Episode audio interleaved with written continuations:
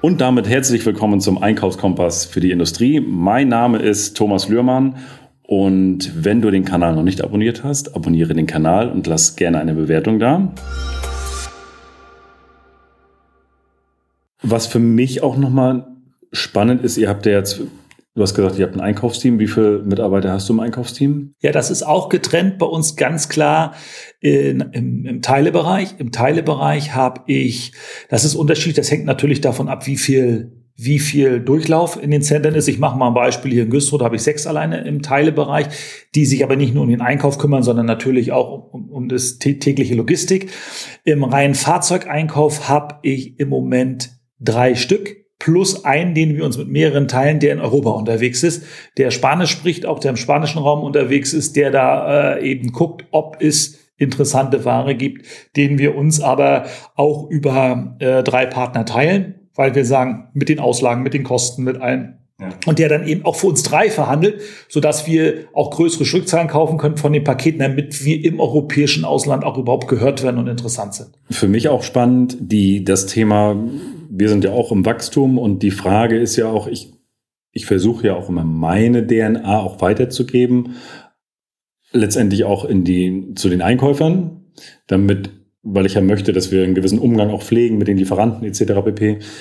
Hast du da auch einen Kodex, wo du sagst, so gehe ich mit, so geht bitte mit unseren Lieferanten um oder ist das so, kann jeder frei machen? Nee, also das, das ist, da sprichst du was ganz Wichtiges an. Das ist, der Einkauf ist ja auch ein eindeutiges Bild nach außen. Da muss Absolut. ich mir ja klar sein, wie möchte ich außen gesehen werden, wie möchte ich nicht nur als Unternehmer, sondern als gesamtes Unternehmen. Weil eins ist ja ganz klar, Produkte sind immer vergleichbar. Aber was nicht vergleichbar ist, ist eben das, die Gesichter des Unternehmens und das sind unsere Mitarbeiter. Das ist sowieso unser höchstes Kapital, was wir haben. Und da bin ich auch dankbar, dass wir so viele gute Leute haben. Aber da braucht es ganz klare Regeln. Äh, wie gehen wir, wie wie wollen wir mit unseren Mitarbeitern umgehen und wie gehen wir mit unseren Kunden um und wie gehen unsere Lieferanten um. Unsere Lieferanten sind genauso wichtig wie unsere Kunden. Ne? Und da muss es, da muss es ein ganz klares Agreement geben, wie man miteinander umgeht. Aber ich glaube, das Beste, Tommy, ist doch, äh, Churchill hat schon mal gesagt, ein Seil kann man nur ziehen und nicht schieben, wenn man selber, wie man selber umgeht mit Mitarbeitern, Kunden, wie die das erleben, wie man das vorlebt. Ich glaube, umso einfacher ist es, dass sie es dann eben so nachleben. Und ich glaube, wenn man den kleinsten Funken sieht, dass da irgendwas in die falsche Richtung läuft, muss man, das ist eben Chefsache, da muss man dann eben sofort rein und auch die Gespräche führen, weil das geht nicht. Wir wollen eine vernünftige Unternehmenskultur und die geht eben nur mit einer vernünftigen Kommunikation auf Augenhöhe und das ist egal, wer das ist. Du sprichst mir aus der Seele, also hab keine Duldung. Ne? Also wenn du sowas siehst, auch im Unternehmen, geht natürlich gar nicht. Hast du Handlungsmaxim für den Einkauf oder hast du so einen, so einen Kodex wie vom Umgang oder was sind da praktikable Dinge bei euch? Ja, also wir haben da äh, so einen so einen Kodex eben, wie wir umgehen wollen mit mit den einzelnen Partnern. Und ich habe mir natürlich auch überlegt, wie löst du das mit dem finanziellen Thema? Also es ist ja so, wenn jetzt ein interessantes Paket ist, muss der handlungsfähig sein. Da habe ich mir lange überlegt, das ist natürlich viel Geld. Und das ist dein Geld, was die Leute da ausgeben. Und das ist viel Geld. Und da habe ich mit dem System gefunden, mit den Leuten, dass sie sagen, die sind am Gewinn und am Verlust beteiligt. Und wer sich das selbst zutraut, am Gewinn und Verlust, da weiß ich auch, der ist ein Profi, der verhandelt auch so, als wenn es seins ist. Und es muss auch so sein, wenn es im Gewinn sind, müssen die auch großzügig beteiligt sein. Es muss denen auch Spaß machen. Es muss ihnen auch Freude machen. Es muss denen auch Spaß machen, auch wirklich nochmal zu verhandeln auf Augenhöhe und nochmal nachzuhaken und dran zu bleiben und versuchen auch nochmal. Und es muss auch Spaß machen, das Einzelgeschäft zu machen. Nicht nur das große, sondern das Einzelgeschäft. Und da, glaube ich, braucht es ein intelligentes Vergütungssystem, wo man sagt, du bist am Erfolg, aber auch am Misserfolg beteiligt. So dass die, dass die Kollegen sagen, ich glaube, die sich das zutrauen, äh, die Kollegen, da weiß man, da hat man die richtigen an Bord. Und es muss am Ende aber auch so sein, wenn sie Erfolg haben, muss es sich auch lohnen. Dein Erfolg muss sich lohnen, finde ich. Absolut. Das heißt, du sagst, die sich das zutrauen, hast du auch Leute im Einkauf, die sich das nicht zutrauen, die sagen, nee, gib mir mal lieber mein Bestandsgehalt und die anderen gehen dann all in und sagen, okay, ich nehme lieber ein bisschen weniger, kann dafür aber maximal verdienen, aber auch verlieren. Also im, zumindest im Fahrzeugeinkauf arbeiten die Leute nur nach dem Prinzip Plus und Minus, sag ich mal. Die trauen sich das alle zu, weil ich glaube, das braucht man auch, weil wir reden da ja natürlich im Einkauf manchmal wenn wir, wenn man da 30, 40 Autos kauft auf Schlag, da redet man natürlich über richtig Summen. Und da muss man auch gucken, dass da nicht zu viel schief geht, weil sonst, äh, wenn es da schief geht, dann tut es natürlich dem Unternehmen auch gleich richtig weh.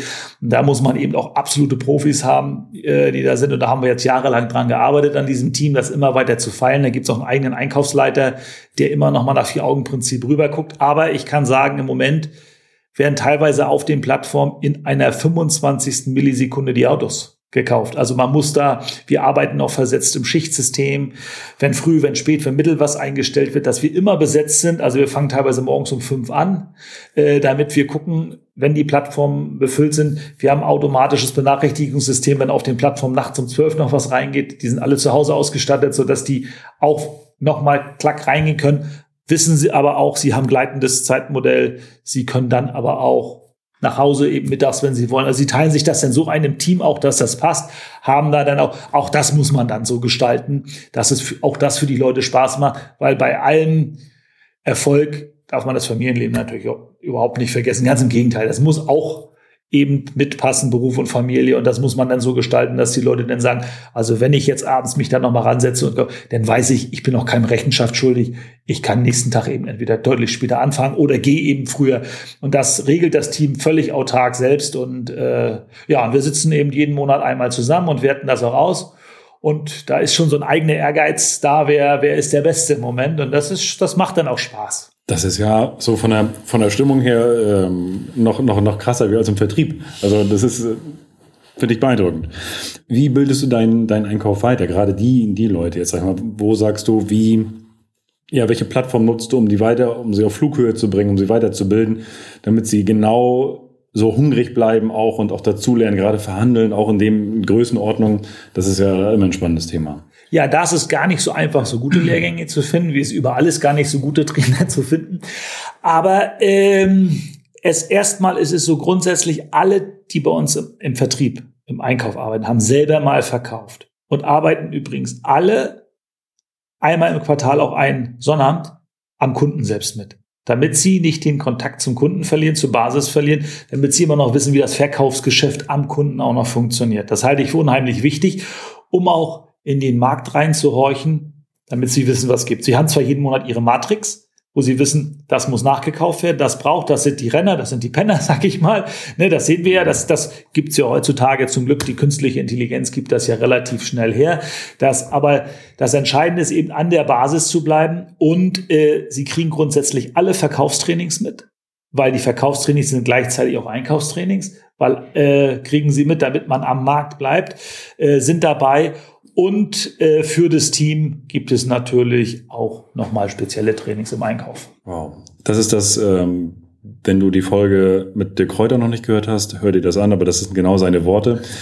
Äh, Einkauf ist nichts anderes als nur Verkauf rückwärts. Und am Ende ist es so, und sich als Einkäufer auch mal in eine Vertriebsschulung zu setzen, um da auch mal zu schauen, wie arbeitet der Vertrieb, sehr wertvoll. Also das macht ihr durchgängig dann auch und, und dann auch mit Inhouse-Trainern, dass ihr Inhouse-Trainer holt? Das kommt drauf an. Wir haben ja ein Schulungszentrum hier in Güstrow, ein eigenes, äh, wo wir teilweise Trainer in-house holen, aber äh, wo wir auch, wir, auch unser Hersteller bietet ja, oder die verschiedenen Hersteller bieten ja verschiedene Trainings an.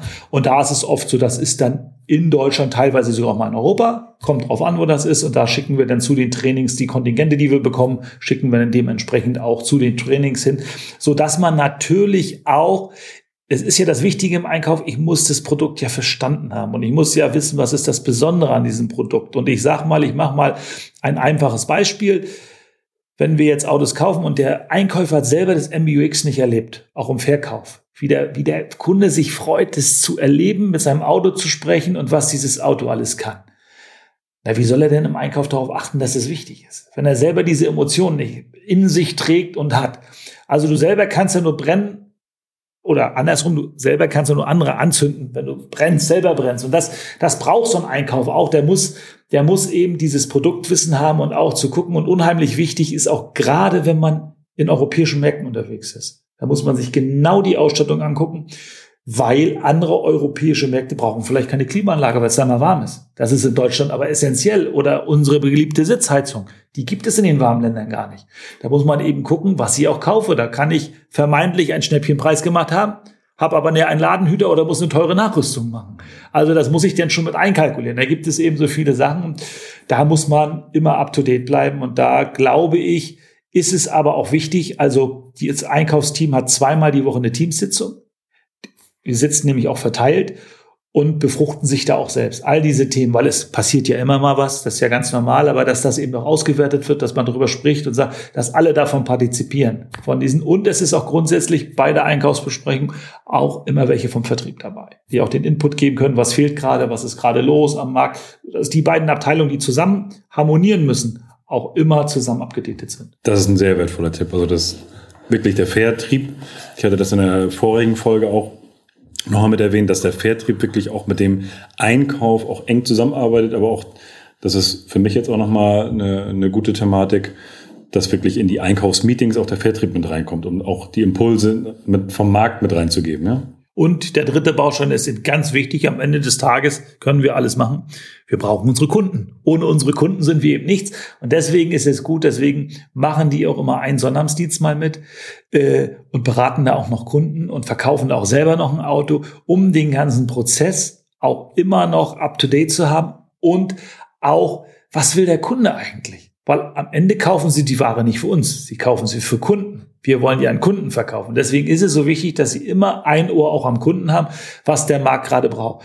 Und da ist nichts besser, als direkt das vom Kunden zu hören und nicht von jemandem Dritten. Ich finde das Wahnsinn, äh, wie du das beschrieben hast jetzt. Also von daher, ich kenne das so nicht, dass der Einkauf auch wirklich mal in den Vertrieb geht. Finde ich aber als extrem wertvoll und werden wir definitiv in der nächsten Zeit diskutieren, auch bei uns im Unternehmen.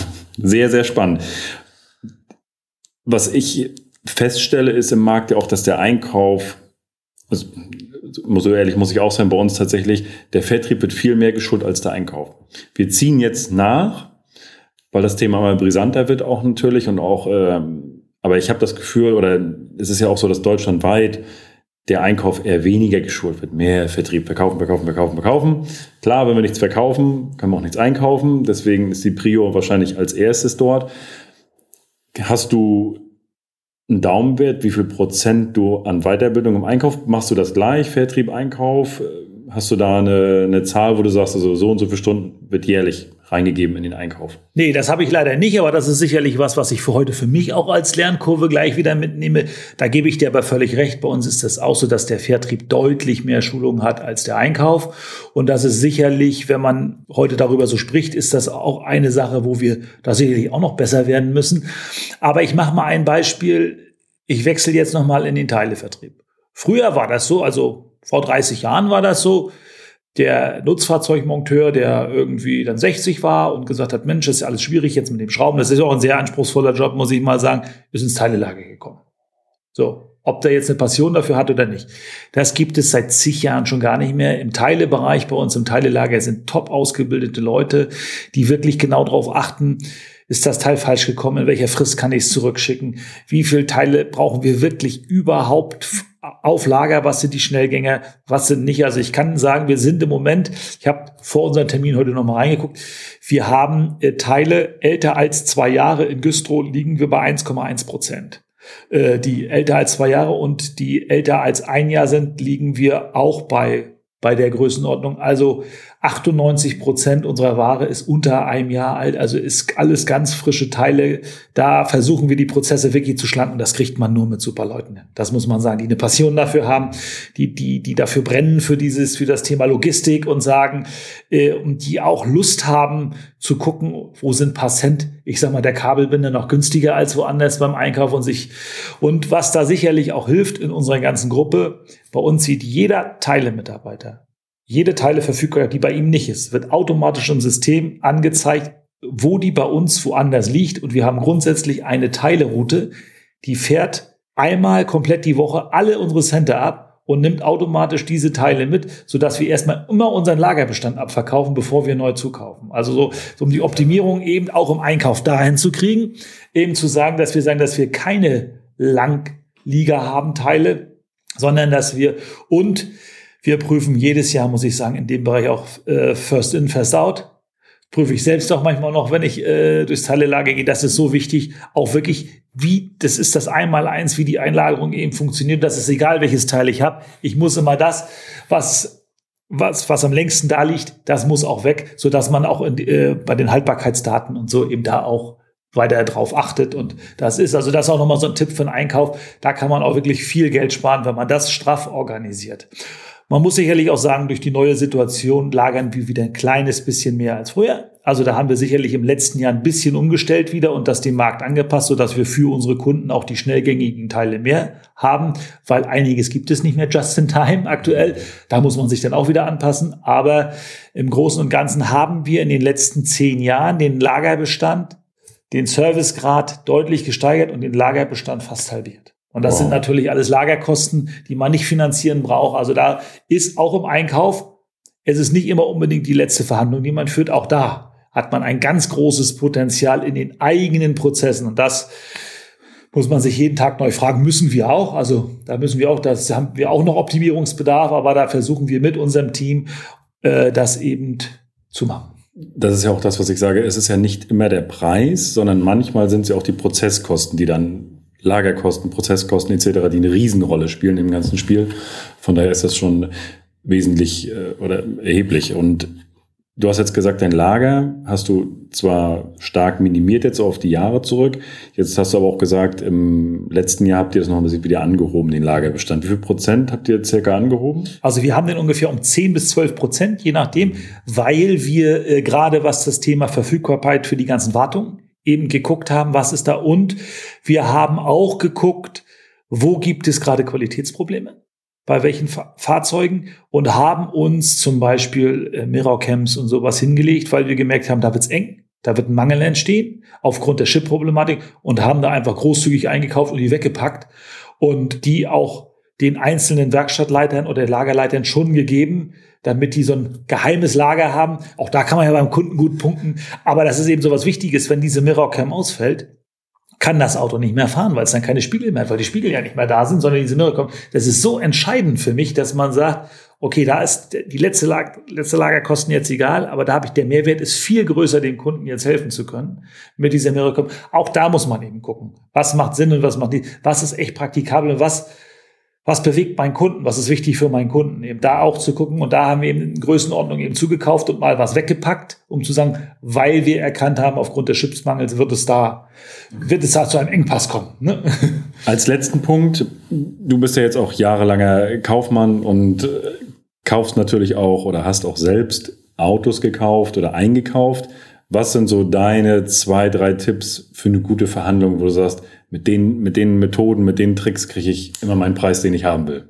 Ja, das ist eine sehr gute Frage, Tommy. Also ich glaube, erstmal hängt das von dem ab gegenüber. Was ist dem wichtig? Ich glaube, dass erstmal, man muss im Leben ja die richtigen Fragen stellen.